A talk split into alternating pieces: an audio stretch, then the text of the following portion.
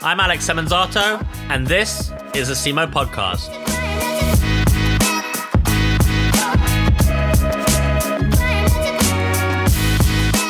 This episode is presented by Ello, the Creators Network. Ello is a global community of artists dedicated to creative excellence, built by artists for artists. If you're a creator and you want to create a profile and collaborate with your peers, or you just love art and creativity and you want to check out some of the incredible works from all over the world, you can now by heading to ello.co.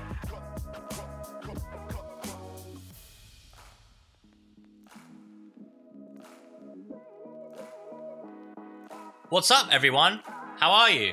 I hope you're having an excellent day and an even better week, whatever you've been up to. Welcome back to another episode. This week, we speak with James Kirkham, who joined Defected Records as Chief Business Officer in January 2020.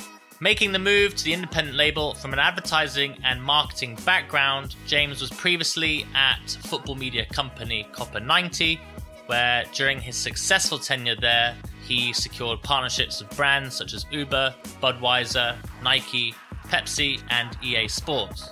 Prior to Copper 90, James founded his own digital advertising business, Holler, the first agency in the world to market a TV show using social media and acquired by Publicis Group in 2010. James was then promoted to Leo Burnett Worldwide's global head of social and mobile, working with clients such as Procter & Gamble, McDonald's, Coca-Cola, and Kellogg's.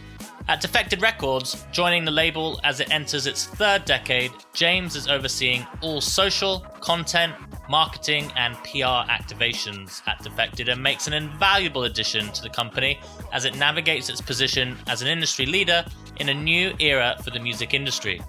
In March 2020, Defected launched their virtual festival, a standalone event that evolved into a weekly residency in response to the multiple event cancellations from the COVID 19 outbreak. Within four weeks, the online residency accumulated over 10 million views and gained worldwide recognition and acclaim, gaining media coverage in The Telegraph, BBC Radio 2, Six Music, Evening Standard, and many more. As one of the world's foremost media industry speakers, James has appeared on stage for a number of years at the Cannes Lion Festival of Creativity featured in BIMA's prestigious Top 100 for three years running, and was recently selected as one of the top leaders under 40 in the sports business. He was also named in Campaign magazine's esteemed Power 100 in July 2019.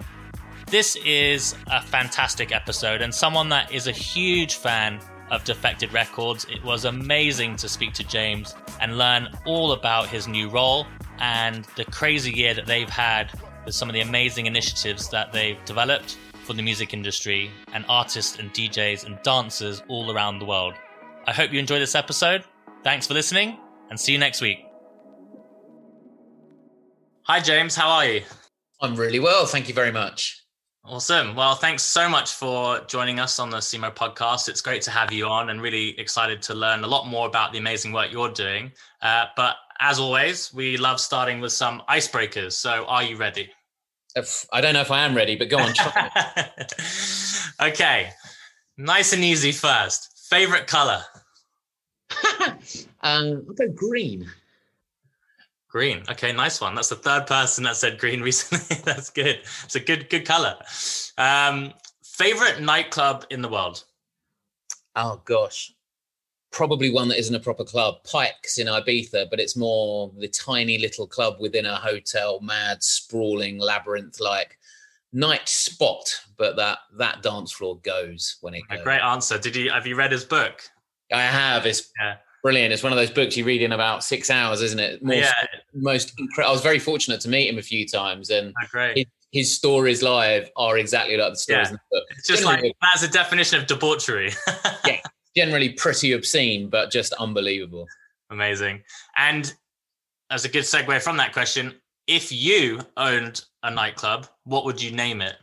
Well, I wasn't thinking of that segue, but that's not bad. So Pikes, of course, after Tony Pike, Well, the one thing everyone always says to me is, "Why is my handle Spoony Bear on Twitter and Instagram?" And the cold reality is, is when I chose it, it was an old nickname, and I'm not going to give you the reason. but I, I called myself it on Twitter when Twitter started in a kind of, well, I don't see this taken off, and use that. I recall, remember once when I was given a quite highfalutin senior role at a big ad agency, I was called into the global head of PR, and she's like, we gotta do something about this at Spoony Bear name. and uh, so I think I'd call the club Spoony Bear just to, just to create curiosity, if nothing else. I think that's a fantastic answer. so good. Okay, um, how would you describe your personality using ice cream flavors? oh my gosh. Um, raspberry ripple, perhaps. I bloody love a raspberry ripple because you know I'm quite steady, I'm quite vanilla, but there's probably little hints in there that are a little bit sharp. Fantastic, love that. Um, what is your favorite item you've bought in 2020?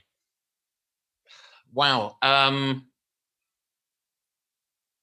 Don't say a desk for your uh, remote working. no, I'm trying to think what on earth I have bought because everything I've ever bought is only online. But I'm trying to think of something relevant. Do you know what? It's um, it's treating myself to like a new pair of Nike high tops that I slightly adore and obsessively wear. But I'm a bit like that. I will buy them and then wear them to death. Yeah. Over and over again. So it's probably sadly something like that. But I remember when I sold my business and everyone, this was a long time ago, everyone was like, oh, wow, what did you buy? And genuinely, the thing I went out and bought was a pair of trainers and some Technics. Amazing. Um, what's your most used emoji? These are brilliant questions. Um, I think the wow face probably actually. Is that the, time, the eyes or it's it's the it's oh, the yeah, cool. shocked wow face. I seem to find myself doing that an awful lot, probably because I'm just generally responding to people's lovely sunset photos. Amazing. Um, and I guess you touched on it with the with the Twitter handle, handle, but just lastly, a quick fun fact about you. Um, the I'm listen, I'm not Mr. Jim, but the only exercise I do is boxing, and I once went, well, twice went to Thailand to go on Thai boxing uh, camps in Koh Phangan uh, and Koh Tao uh, for weeks on end in boxing gyms with people unbelievably fit, and then some idiot like me turning up, uh, some media goon, uh, very much kind of flabby and useless, but it was the best experiences of my life. Amazing. Yeah, I've seen that. There's there's kind of Muay Thai training camps in Thailand. People go and like just what a great way to clear your mind and it's unbelievable. Yeah. Amazing. Awesome. Well, that's the end of our icebreakers round. Um, let's get down to business. So you're now chief business officer at UK born house record label Defected Records. Uh, very exciting, and, and we'll learn a bit more about your career journey before we discuss all the incredible stuff you guys have been doing in 2020. But firstly, for some of the audience that may not know Defected Records, could you just describe what it is? Um, yeah, well, I think you put it quite well there. It's um, well, it's now 22 years old. Actually, I was just going to say 21. I think it's just turned 22 years old. It's um, you know, I can say this because it wasn't mine. I've only been there a year. The founder Simon Dunmore is arguably the most influential kind of dancing you know in the world it's certainly got the largest uh, community in the world of house music fans it has over 7 million fans and followers now on platforms around the world um, it is uh, it is responsible for a million records half of which you probably have uh, didn't realize was defected or just this year you had stuff like John Summit's Deep End that broke the top 10, or Martinez Brothers Let It Go, or Honey Dijon and the likes of those guys. And it goes all the way back to like Roger Sanchez's first number one. It's a pretty much a a force to be reckoned with in dance culture. It also has sub brands, sub labels, and responsible for things like the Glitterbox uh, platform and party, an event that lives in Ibiza every season in normal non COVID times. Uh, there's also the likes of classic records underneath it. So it's um, it's a pretty serious label in that respect. Uh, when I joined in January this year, I said it was far more than a label, though. They'd been moving that way for some time, but I kind of framed it as this new era music company because as well as doing a billion odd streams a year, Defected Records has a community of over 7 million. We've got a documentary coming out, which is kind of proper Netflix quality. It's going to be doing a full cinema distribution of it, uh, Q1 in 2021. We've got uh, we do storytelling and content and formats. We do virtual events. So it's this kind of content media powerhouse now, but underpinned ultimately by what a good record label does is put out great music. Awesome. And how would you describe yourself and, and what your role is at Defected? Well, they were, you know, uh, I, I'd previously been, I'd had my own agency. I'd worked in football, which is another passion point, and frankly, I wanted to work in music, and they had been a a business that had really interested me because they were doing such great things, you know, as I say, in and around a release. Um, so they sort of created this role, which I was very thankful for when we first started speaking. Ultimately, I guess I'm responsible for everything other than bringing the music in. So anything involved with promo and marketing, content, storytelling, IP, filmic, kind of all of that bit that sits around the promotion of a record or an artist or the way we fuel our community would sort of come under my responsibility, as well as stuff like commercial, some of the brand deals that we're starting to do, um, big some of the big platform deals that we're doing as well. All of that bit around innovation that will all sort of fall on my shoulders, but it's the brilliant team underneath me that sort of managed to execute them stuff so well. Awesome. Uh, and you just mentioned, you know, you touched on it there in terms of kind of your background and, and I guess just an overview of your career journey to date. Um, what, what have you been doing and, and what does that journey look like? Um, I, I, guess hopefully now quite an interesting one. Someone joked the other day that, well, no, someone joked when I joined. They wrote on my Instagram. They said, "You're the only man who's man who I know who's managed to make a career out of his own hobbies." Fantastic. And I guess because prior to Defected, I was four years at a brilliant business called Copper 90, which is a big foot, independent football business. Really, it's cutting through everything. It's football culture. It's everything outside of the football matches. It's the fan uh, cycle. It's the it's what football kind of means. It's all of that bit. So we did that for four years, working with some of the world's biggest brands in football, from EA to Bud and Nike and stuff like that. And I loved it. Um, and so, you know, from football to kind of house music, I guess there's my hobby point. Prior to that, um, I'm 43 now. So 20 years ago, I started an agency called Holler um, with a friend, and we start up started up just with a basic ethos of doing nice things for nice people. This will make me sound terribly old to some of your kind of viewers and listeners, but this is pre-social media.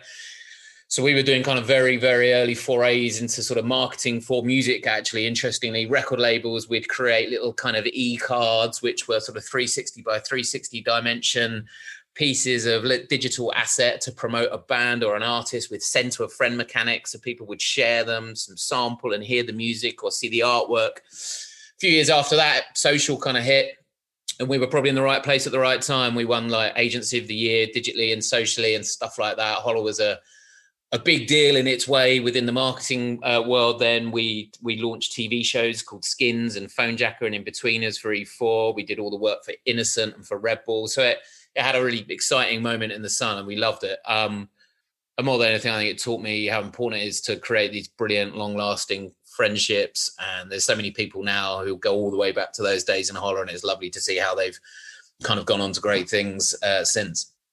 Amazing super super interesting um cool well yeah i mean as you mentioned like defected i mean i'm i'm personally a, a big fan and you know right. i was excited to be in ibiza and you know glitterbox is obviously you know a fantastic standout event yeah. um and i think you know looking at it as as obviously a record label that's been around for 22 years as, as you mentioned um showcasing some of the biggest and the best but i i kind of agree obviously from the activity that's happened this year but also it what how exciting kind of for you to join and, and, look at it as this kind of record label for this new decade. You know how you can you pioneer the house music scene um, and all the amazing kind of artists and events and activities. So i mean would you describe it as an, an ecosystem? And, and what is this hype machine that you that you discuss?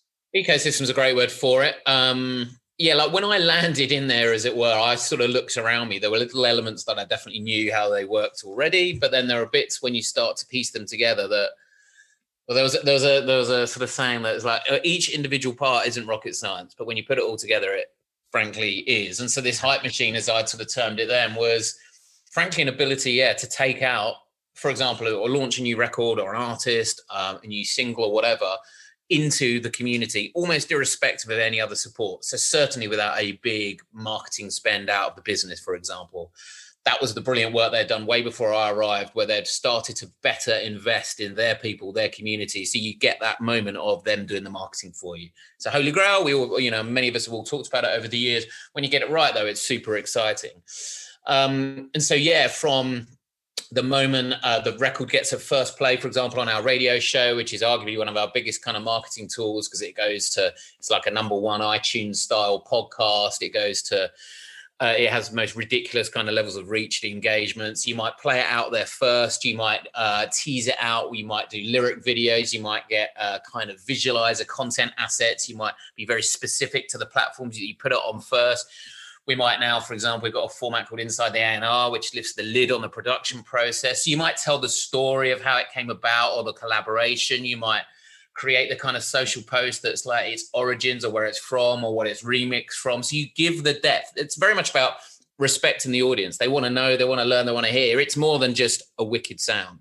So if you can keep fueling all of that kind of curiosity about the record or desire to know more about the artist through social promos, assets, and with quite a high frequency too, then you can find, you know, via kind of early first listens through Beatport and Traxsource top tens, and before you know it, you might have a Radio One playlist, or you might, or you might frankly just break the record anyway in terms of streaming, and that's then what it comes down to because we will then look very carefully at streaming numbers and which playlists it's been put on, and you will see this kind of growth accordingly. And that ability to set up a record is something that I, I had to learn very quickly, but is also still one of the most exciting parts and it's exciting not least because it isn't done and dusted. What I mean by that is, you know, the modern behaviors and attitudes of a discerning fan, for example, of dance music and the way it is consumed are changing and are continuing to.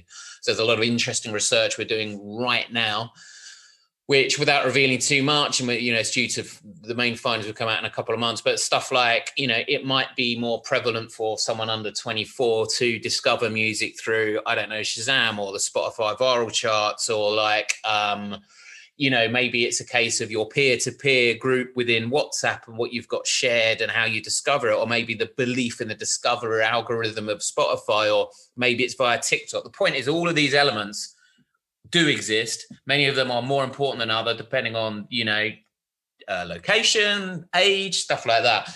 But it isn't like 20 years ago. It isn't just I've heard that record on the radio and now I'm going to go and purchase it, and that makes it super exciting how that lives. Now this year, to your point on ecosystem, of course. Is more pertinent than ever because if you release a frankly club banger, there's no club to play it out in so there's quite literally a changing sound, there's a changing consumption habit, all of which you need to take into account. The pandemic has meant people actually have listened to more positive, upbeat music than ever before. It hasn't hit streaming. In fact, we've had a terrific kind of record year because people still want that uplifting nature of their music. But the style of it might be different. It might not be suitable right this second to put out a techno record that requires a club to sort of uh, give it exposure. So those kind of variables are brilliantly interesting, albeit challenging to play in. Are you, are you, sitting on a treasure chest of like the most incredible singles that you're like, oh my god, I can't believe you haven't released it yet? And you're like, next year is honestly going to be the year of creativity. Oh, it's like an explosion of new music. We've, I think, everyone we're talking to does believe the 2021 kind of positivity play. I don't know if we're just willing it on. Yeah but it's more that um, we've still put there's a record by Boys Noize called Mainline, which is a terrific kind of record that came out in the summer, and it actually kind of you know it, it, kind of it did really well. It burst out the blocks. It got on Radio One, but we were speaking to a really high profile DJ that everyone would know the other day, and he was like. That's a classic example of if it was a normal summer, it would have gone and gone because you would have heard it every single time you're out in the streets of Ibiza. You would have heard it, but yeah. because you don't, it kind of fail, falls back again. Still a big record, still going to continue to climb streams wise, no problem. You know, such as the evergreen nature of a DSP and the fact that you can just sit there, it's fine. No one's got a, a pressure beyond that. But it is interesting. It doesn't transcend because you don't have those perhaps, you know, iconic kind of clubbing or moments or festival summers that we're used to. So I think everyone is excited by the prospect, hopefully, of a vaccine like world where we all step back into clubs and festivals and all sorts and these records can kind of take hold accordingly. Yeah. Um, and you mentioned like, you know, Defected has this incredible fan base and, and looking at how he can position the label, you know, as this kind of direct to consumer business, whether that be with merchandise, events, and like you know even the virtual events you've put on in 2020. I mean, it's interesting because the music industry there's so many big labels, and and yet I, I, don't know whether it's the underground nature of house music or even kind of the kind of the the family aspect of of you know even a label like Defected, but it, there seems to be such a more of a, like an emotional emotional connection to be able to have fans that thrive within that ecosystem that love defected kind of the festivals and want to wear the t-shirt and and really you know love listening to the radio stations and the artists. I think it's a brilliant point. I i i observed that arguably even more outside looking in. I'm more aware of it of course when you're in it day to day in terms of the sheer fervor of that fan base. Yeah you've got you know there's a handful, aren't there? XL, I think, did it very well over the years where they acted with such an editor of choice that they could move me very quickly from the XL recording second chapter, which is frankly a ravey, early 90s, shut up and dance, like all of that sort of stuff, into what XL eventually started were putting out. Do you know what I mean? And it goes all the way through to like an Adele, right? It's like, wow, that's eclectic, but you sort of trust the label as a sign of of quality. Now it's very different because it's not got a singular niche, but whether it be that or like a ninja, there's a certain kind of editor of choice.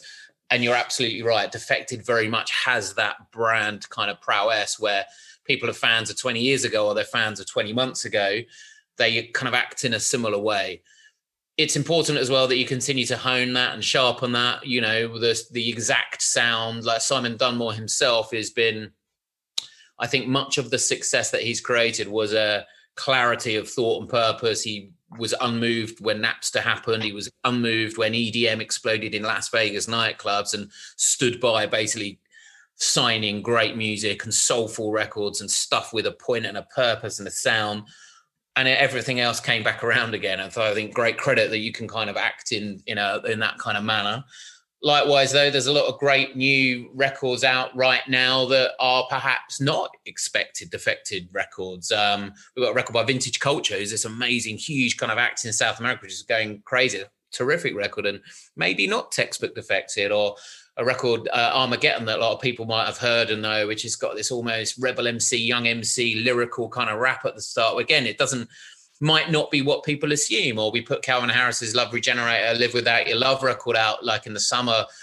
We put it out effectively as club promo prior to Sony, like, you know, because they sort of wanted the credibility. Like, or with the Martinez brothers, a great example. That's all of us now. But maybe there's people who go, Oh, I didn't know you did that. Well, that's cool. Or the other the other labels of course enable enable you to do that as well which is smart by having such a big family. And there are a lot of uh, sub brands within defected people won't even realize from dftd to classic you know classic can put out Cakes da Killa or honey dijon and there's a certain cool cred associated with that but it's all our machine and our umbrella. So yeah it's um the look the finding the looking the seeking out of great new music is continual. And simon is as creative and excited as ever when he finds it. And so for us, it's great that we then get to promote it accordingly. Yeah, incredible, and it, and it shows. So yeah, keep keep it up. It's, it's awesome. Great. Um, so this year, what a crazy year 2020 has been. Um, you pretty much joined, and really, you were thrown into the deep end straight away. Um, you know, I think what was it? You joined in January, and then in March, um, yeah. you know, we we went down into lockdown. So what were those first initial meetings like, and how did you guys pivot so quickly? Because I remember actually being at the flat, um, and I think I watched the first virtual festival. Great. like you guys turned that around like within a week. It was crazy. Yeah. Um, two weeks prior to to the lockdown, the official first lockdown, which is sort of such a long time ago now, doesn't it? But that first lockdown proper, and I would call it because it really was a lockdown here in London where I'm sitting right now. Um, prior to that, we actually went out from the office in Essex. We kind of knew it was coming and we tested the working from home thing, but everyone thought, oh, we'll be back in a few weeks. So, you know, it's a be a laugh. But what we did, I remember taking some of the team, actually, my team into the into the the, the kind of boardroom where we were at the time, and I was like, I just just did a bit around creativity from adversity that so many people know, but with music, it's a great point. Like some of the biggest things to ever happen in music have come out of moments like, you know, punk from the kind of seventies or you know, rave culture from sort of the Thatcher 80s Britain. And these bits happen for a reason, either from societal kind of unrest or whatever it might be. now I wasn't saying it was that, but I was saying this is an opportunity to stick ideas out there because the chances are we'll go with them. When you've got a brilliant, young, excitable team making great stuff, it's a really nice kind of call to arms. So we doubled down on storytelling, we doubled down on content, on doubled down on social. We knew we were going to. We put out more than ever, said what we were doing, came up with new formats like Inside the Viral or Inside A and R or Clubland Adventures, like brand new little micro formats to fuel this time spent, frankly, on social or at home. The Sunday night prior to lockdown, um, we, as in the full lockdown, we uh, we had, there was a WhatsApp conversation where our events had just been called off fully and we said it would be great to do something virtual to still bring people together. By the Monday, we announced it. Tuesday, all the DJs put their hands up, said, I want to be involved. Wednesday, Ministry of Sound said, We'll host it. We've got kind of nothing going on. And that was when you still could put some people in the venue prior to proper lockdown. It was just socially distanced. Um, in the same time frame, we'd approached Facebook and YouTube, who were being super collaborative, said we're in. Twitter then got in touch, said we'd like to stream it too. So by the Friday, we went live. We went with Shapeshifters and uh, we went with Simon Dunmore and Sam Devine and Dan Shake. Um, gosh, that first lineup. Um, I think Monkey was on it. It was a wicked lineup. Uh, Dave Lee, and it was it was funny because people like Simon Dunmore have played countless, thousands upon thousands of gigs in front of hundreds of thousands, probably now millions of people if you add it all up. He said he's never been so nervous. by that point, we knew we had been on BBC News, we'd been in the Forbes magazine, Times, Telegraph, NME. It had got ridiculous levels of kind of coverage and noise. And because of all the joined up nature and collaborative nature of all the platforms, we knew it had this most obscene reach, but he's playing into an empty venue. So it's a very strange, uh, but utterly exciting and nerve jangling experience. And pulling it off, because we hadn't done it before. So pulling it off was great. I mean, for me, there were bits that was like, look, I know what we can do. We can promote it, push it, social, get the platforms in. That was like my world. The bit I didn't know is like, what? You can just do all this in a venue, but in three days, and you can bring a couple of dancers in, and you can play it out, and it's gonna. I can hear it like that. The events bit, but the events team are like, yeah, we can do that in like three hours because that's what they do all the time. So that was a really early chance for me to see how these bits of the body all work together, which was brilliant, frankly.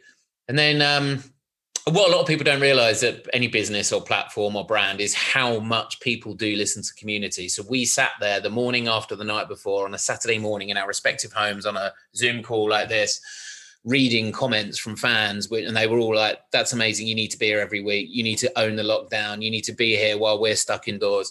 And through reading those comments, we ended up doing nine of the next ten weeks of virtual festivals. It just became a it became a thing like bloody Joe Wicks's PE or clapping on a Thursday night. It became one of them things for a period of time. And so, yeah, we were very thankful for that kind of response that the audience gave us. Absolutely. And like, even as you mentioned, the, the detail of, you know, instead of just having like a normal live stream where it's just a DJ, um, you know, putting the defected touch, you know, having the drag performers and the dancers yeah. and the confetti and the smoke. Yeah. I mean, yeah. is that all Simon? Yeah, he he loves keeps going for it. I mean, we're doing a um, we've we we've been doing some events and We're planning another one, but he will always turn the key and go again. And you know, we stopped after ten weeks when people were still wanting it. Much of the reason was because we wanted to just check ourselves, regather, and come out with something new, which we ended up doing. We came out, gosh, a month or two after that, then with an entirely new innovation that sort of used a gaming functionality on Twitch to divide it into four screens uh, to allow people to choose a room like they would in a nightclub. Point is, we wanted to, to up it again and change it again, or Simon wants to make sure that that same level of care and production when he stands at about to open the doors at Glitterbox in Ibiza, he'll stand there and look around and ensure every you know he's like an ECD creative director in chief. Make sure it, it feels like the experience, the entertainment experience it needs to be, and doesn't make any difference as even if it's virtual, it still needs to kind of matter like that. We know this should and will never want it to displace the real thing. Everyone cannot wait to get back, to, frankly, to a very safe but sweaty dance floor. But it helps, uh, helped past tense and helps right now still bring people together, give people a chance to feel a belonging and a part of something, to converse and talk and share and dance as one and be a part of something together. If that even helps 1% mental health, feeling cathartic, feeling a release, then it's a good thing. Yeah. So big, big, uh, big year was planned, you know, in 2020 with your own festivals in London and Croatia, residency in Ibiza, and hosting stages at Creamfields, We Are Festival, and Tomorrowland, all which had to be cancelled, unfortunately. Um, were you guys ever considering virtual events, or did really kind of the circumstances force digital transformation? And have you been surprised by the adoption of your fans? Great question. No, listen, it was a it was a moment in time born from necessity, hundred percent. Um, but my goodness, it's been a lot of conversation since, as in in a normal time. You know, I think it's very, I think it's very likely 2021. Look, irrespective of affected, you're going to see a hell of a lot of virtual events. You're going to see a lot of hybrid events. I think it's what's beautiful, which can be forgotten on all of this, is there's millions, and it literally is in the numbers of millions per event who can't go to a normal event. There might be accessibility reasons; they physically can't like get there. You know, you you forget about that. We saw stuff from you know, whether it be people who are bound by a wheelchair or, or it might be geography wise, it might be someone, but they're in the, you know, we used to hit regularly over 100 different countries with every virtual event. These people can't get to Printworks in East London on a whim, which is a 5,000 cap. But you can get two and a half million people watching one of these things because it is all access. So there's a beauty in that that you can kind of forget. Um, and for that reason, even if everything was perfect tomorrow, I, for one, would definitely still be talking about is there a virtual component here? Should we be considering this?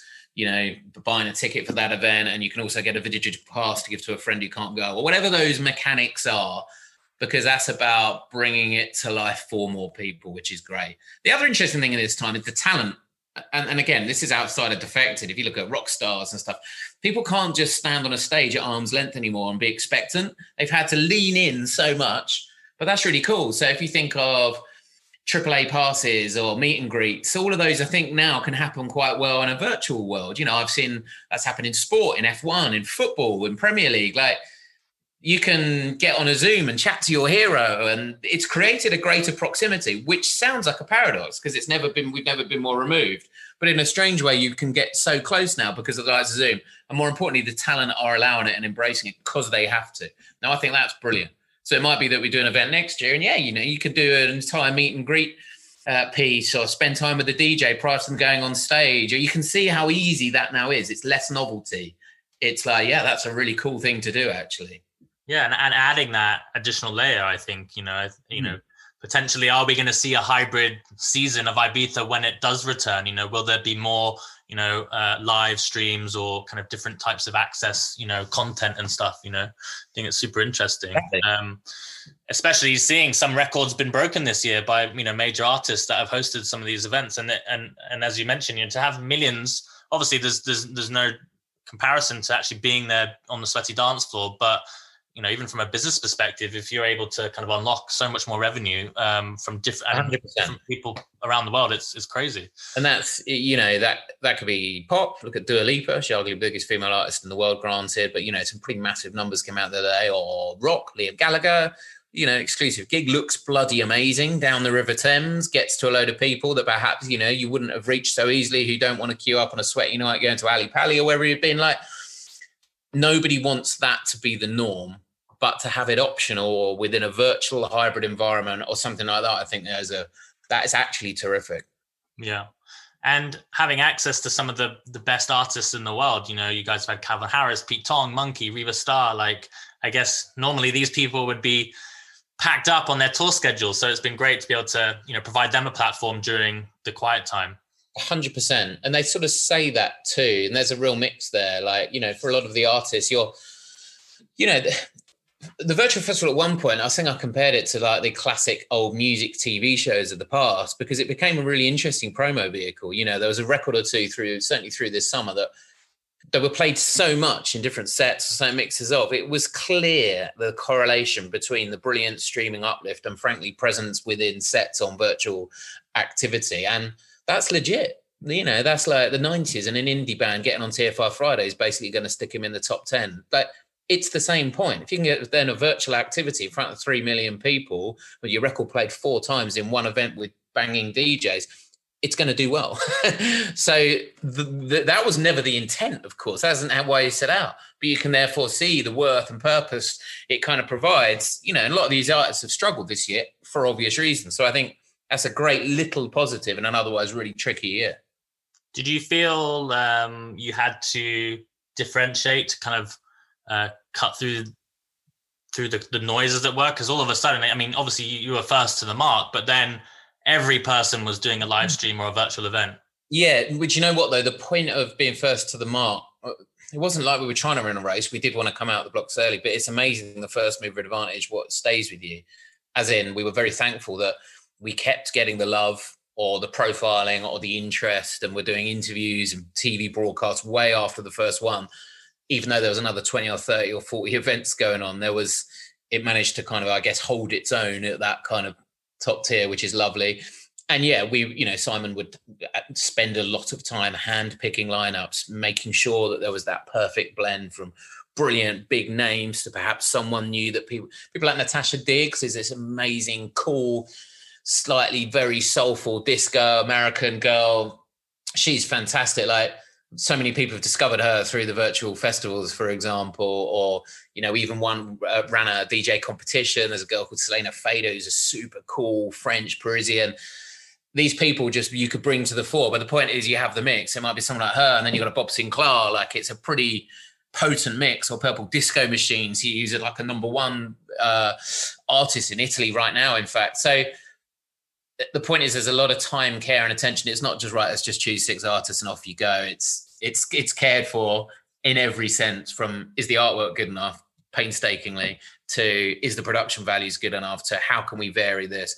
When we did a big commercial piece with heineken for the champions league back in the summer you know we really went then went to town and incredible venues. We reported live from the estadio da luz in uh, in lisbon and we had like Idris Elba playing a set on top of the Amsterdam sort of tower at sunset, and it just looks the business. And we started to realize that, of course, it's evergreen. These beyond the live. If an asset looks that cool, it's going to rocket in terms of numbers. And so you might get a million live people as example numbers, you know, on the on the night, but that could be more four or five times that within two weeks because people love it and watch it and share it without you paying a single penny in terms of promotion. Absolutely, and like even doing things, you know, especially for some of the the fans. You know, you, you guys did like an exclusive Zoom party for the for the festival guys that couldn't go to the Croatian festival, right? That was cool. Um, yeah, and we were also in that period just trying stuff out, and we, you know, we still do and we can, but yeah, because we were due to, of course, have our Croatia festival. Of course, it couldn't happen. So just like the Glastonbury guys, we gave everyone the opportunity to effectively move it into next year. And you know, sweet crowd, most of them did. But what they what we didn't tell them was like on the Friday of one hot summer's weekend, we WhatsApped all of them on the group and there's like a or a couple of the groups we got with Croatia, and then we gave them a secret link to a secret party, and they came on like this giant Zoom. We had DJs playing, and they could meet DJs within certain breakout rooms, and we did playful stuff. Like everyone had a drink at the same time, and we kept bringing in people in different focus, which was the kind of a real moment throughout. And it's just none of it's perfect. It's quite raw. We tried stuff out. Some bits didn't work. I can't recall, but in other words, that's the game at the moment, and we're pleased we've got our place in this game of innovation and trying and being creative. But you know, I sat there and I was really annoyed about Travis Scott and Fortnite because I thought it was terrific. I was like, wow, that's cool. Or thought the Tomorrowland stuff looked really interesting. Or the point is, there's a lovely, mad, creative arms race going on right now to the very first Dua Lipa piece on Zoom, which was a pop video effectively choreographed with multiple Zoom windows, beautifully pulled off. I was like, oh man, wish we had done that, but in a good way. I think that's these are positive things from such a tough time that the sheer level of creativity is like there. It's you know, it's a good, good standard, which is exciting. But it's so refreshing to hear as well. You know, even for like a major brand uh, and labels such as Defected, you know, to have that kind of um, you know not not afraid to fail kind of mentality or like wanting to innovate and try things out it's like i think maybe there's a there's a natural element of that kind of with the with the edginess or the rawness of ibiza or the club yeah you know, so you guys can get away with it. But i think it's great to hear rather than kind of like no we're going to stick to like you know xyz and these are our boxes and lines and we can't move out of them. You've got to. And you, it's an interesting analogous remark about you know the real life or ibiza. Like there will be sets that have that within our virtual series of 10, 12, 14 weeks that ever ended up in, there'll be a few that didn't work. But it wouldn't mean we made a mistake necessarily. I mean, that's that's an interesting learning. I can actually think of one. I will, not mention, but it's a pretty big name, but just doesn't necessarily resonate in a virtual environment. The, the the numbers aren't there, and it's surprising.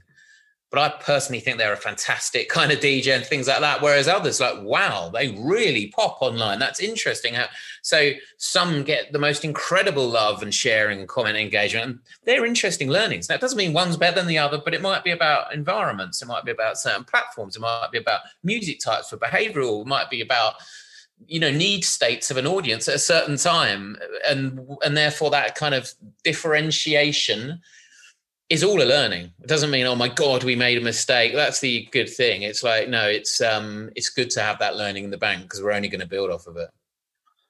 So besides the virtual events, I mean, you guys are going one step further and looking at kind of the music industry as a whole. And, you know, on it has been an unfortunate year for many of those, whether you know the production crews or or even the kind of the artists themselves in terms of being out of work. And it's obviously something that's quite a prevalent topic at the moment. Um, you are currently hosting We Dance as One. Um, could you tell us a little bit about you know your recent airtime on BBC and Sky News and and what We Dance as One is all about?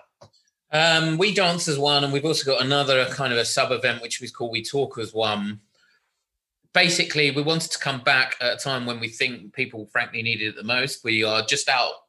We're right in the middle of a post-pandemic moment where much of hospitality, much of it's been used as political pawn, much of it's been abandoned or ignored, or people within it at one point repeatedly by certain ministers were just told to retrain, find another business.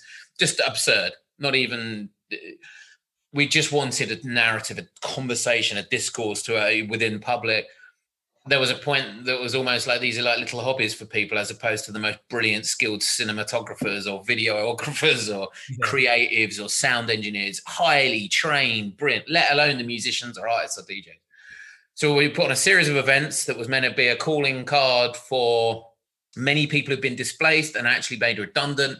We got those guys physically in to host these events to make them to work on them we advertised them and said these are the guys who did it on like LinkedIn and within our socials, just to give a bit of a nudge and a help and a boost to those guys because they put on the most brilliant stuff and we're still doing it now. And there's going to be a New Year's Eve one too. At the same time, we wanted to shine a light on what we say DJs do best because some of the DJs have got dragged into their own interviews and talking about like the plight of the pandemic. But what a DJ does best is play amazing records and be a showman or a showpiece kind of. So we wanted them doing that. So yeah, whether it be Carl Cox or Pete Tong, like pretty brilliant big names have been involved. We use disused and empty environments too, like clubs that are sadly currently mothballed or lying dormant. And again, it's about impact and showing their worth to the world and as well as these um, chances as well, and we I've, I've sort of hastened, I've rather hesitated to forget that we've also been raising money for Mind, the mental health charity, because so much of this is about the importance of music right now, but with no nightlife, with no night culture, with none of that going on, people don't have that release, the cathartic experience, the chance for respite doesn't exist. So we wanted to provide that. We've also been raising money for the Trussell Trust, which is a network of food bank. There's so much that's come out of, frankly, this complete erosion of their hospitality sector. And we're just doing our tiny bit to raise awareness, bring the conversation back to the fore. We've also been doing a thought leadership series. We're on a kind of um, every Friday lunchtime, free for access, free to everyone, just discussing it through various kind of strands. First one had the likes of Sacha Lord, Michael Kill, very much about the political situation, the absurdity, but can we plot a way through it? Then we talked actually specifically around the music, the changing nature of sound and music in this time and what that might mean to clubbing in 2021. The third is about the promotion post pandemic. If there's less guerrilla, no outdoor, no flying, then where's the kind of promotion to be had around, you know, music? And the fourth, very much looking to the future. And for these very, very young kids, is like all is not lost. And we've got people like Point Blank and Bridges for Music and Hospital Records and Funk Butcher and a really brilliant crew talking about if you're a young 18 year old kid, this is what you can do, or this is what you should be doing. And so we've got a bit of a narrative there because again, all we want to do is get people talking and not just have this ridiculous sweeping people need to retrain, which was just utterly offensive. And this is again us doing what we can um, in that space. Well, congrats and yeah, thank you for all what you guys are doing. It's um it's incredible to see, and the music industry, you know, is is hopefully going to be back soon. Um, yeah, super exciting. Um, so, busy man, how do you stay focused on moving forward and making progress? Personally, or like in a worky kind of? That's personally. Uh, I do boxing a bit, which is the only exercise I like. So I smash pads very hard, which I love. I really. Part of, do you have an anger management course as well? clearly, I probably require it, but that's it. But then I guess my flip side is I I've tried to restart my drawing because I went to art college when I was young and I hadn't done it for years. And I've literally recently bought myself a bunch of new sketch pads and pencils and the full works. And I'm just making myself at certain moments just do a quick drawing, which is the most cathartic thing in the world. And I happen to live in a part of West London near a river. So I'm very lucky that it's kind of yet to get some very natural drawing inspiration. Yeah, that's kind of that's as close as I get to a meditative style state, I think, at the moment. It's just letting a pencil do the work, albeit not very good, but it's not about that. It's just about mark making and the feeling that that gives. It reminds me of being yeah, 18, 19 years old at art college, which is good times. Nice. What are you curious about right now?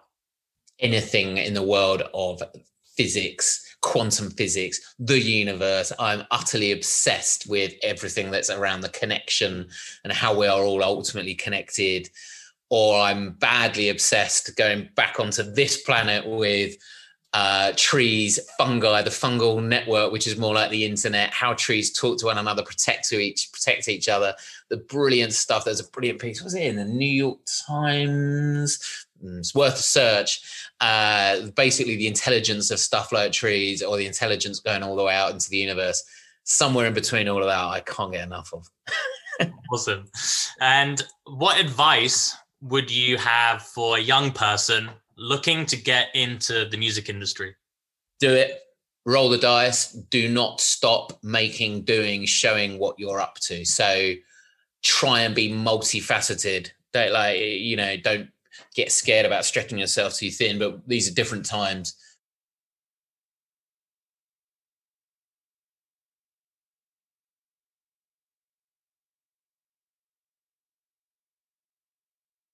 multiple, not just a, hey, I do this. Well, that person's probably going to be more interesting because the reality is the practical. Now, I also personally think that's a good thing because it's good not to be boxed in early when you're young, because it will probably be one of the other elements that you end up doing, which you don't realize. So, trying to not just talking about, just physically going to do it. We've never been more able to create it's that classic Bowie thing, actually, wasn't it? Before he died, when he said people need to create more and curate less. It's very easy to just continue to document, but if we can just layer up with young people to physically make and do and craft and create and don't care about the beautifully finished outcome, just keep doing, then that's a good thing, and you'll be in a great shape to then try and get into something like music or another passion. Great advice. And looking at the future, obviously there's still some unknowns, but exciting. I see Defected has a new office in the works and a collaboration space. Mm. Uh, when is that ready? And what do we have in store for us to look for in, in the future with Defected?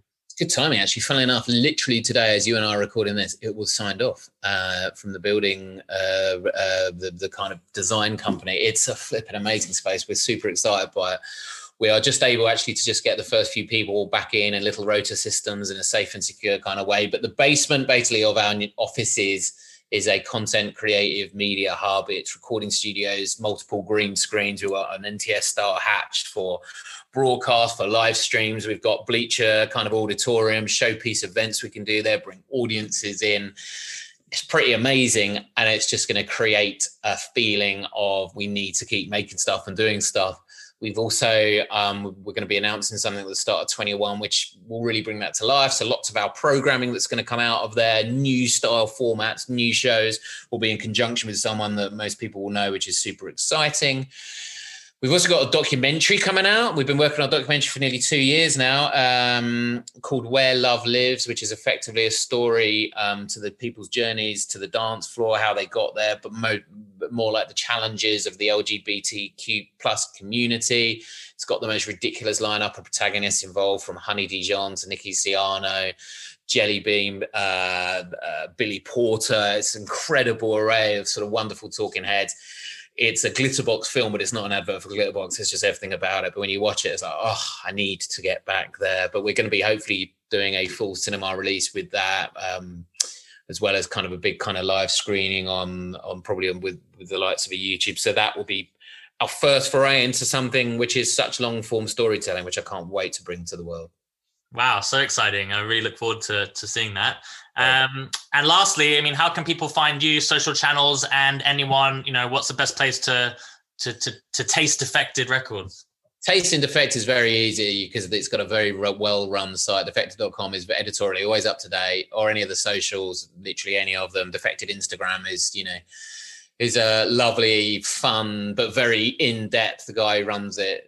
It's just a beautiful place of learning, frankly. The stuff you go, oh, I didn't realize it was that like, lovely kind of depth to, to the records.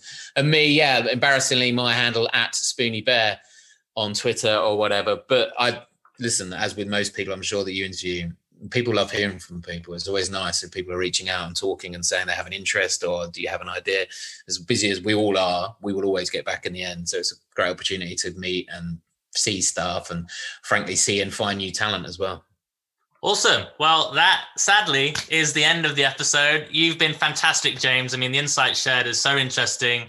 I think, you know, whether they're people that are new to Defected or, you know, great fans like myself, but, you know, super interesting episode. So really appreciate appreciate your time and, you know, look forward to seeing what's what's happening in the future. Thank you so much. Have a good day. Thanks and you. Bye. Thanks for listening. I hope this podcast can intrigue, inspire, and provide some key tips and tricks for a lot of people. I would really appreciate your help to grow the community. If you know anyone that you think would enjoy this podcast, then please send it their way.